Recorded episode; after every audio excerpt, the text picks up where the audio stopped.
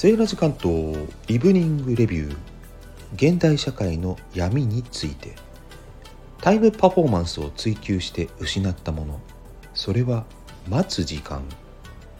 人が何かを受け入れ変容するには時間がかかります。せいてはことをし損じる。実は待ってもらえないことがストレスを倍増し心の健康を害する一因ともなっている気がします。待つゆとり失っていませんか？あなたにとってどんなことが日々のストレスですか？Have a nice evening.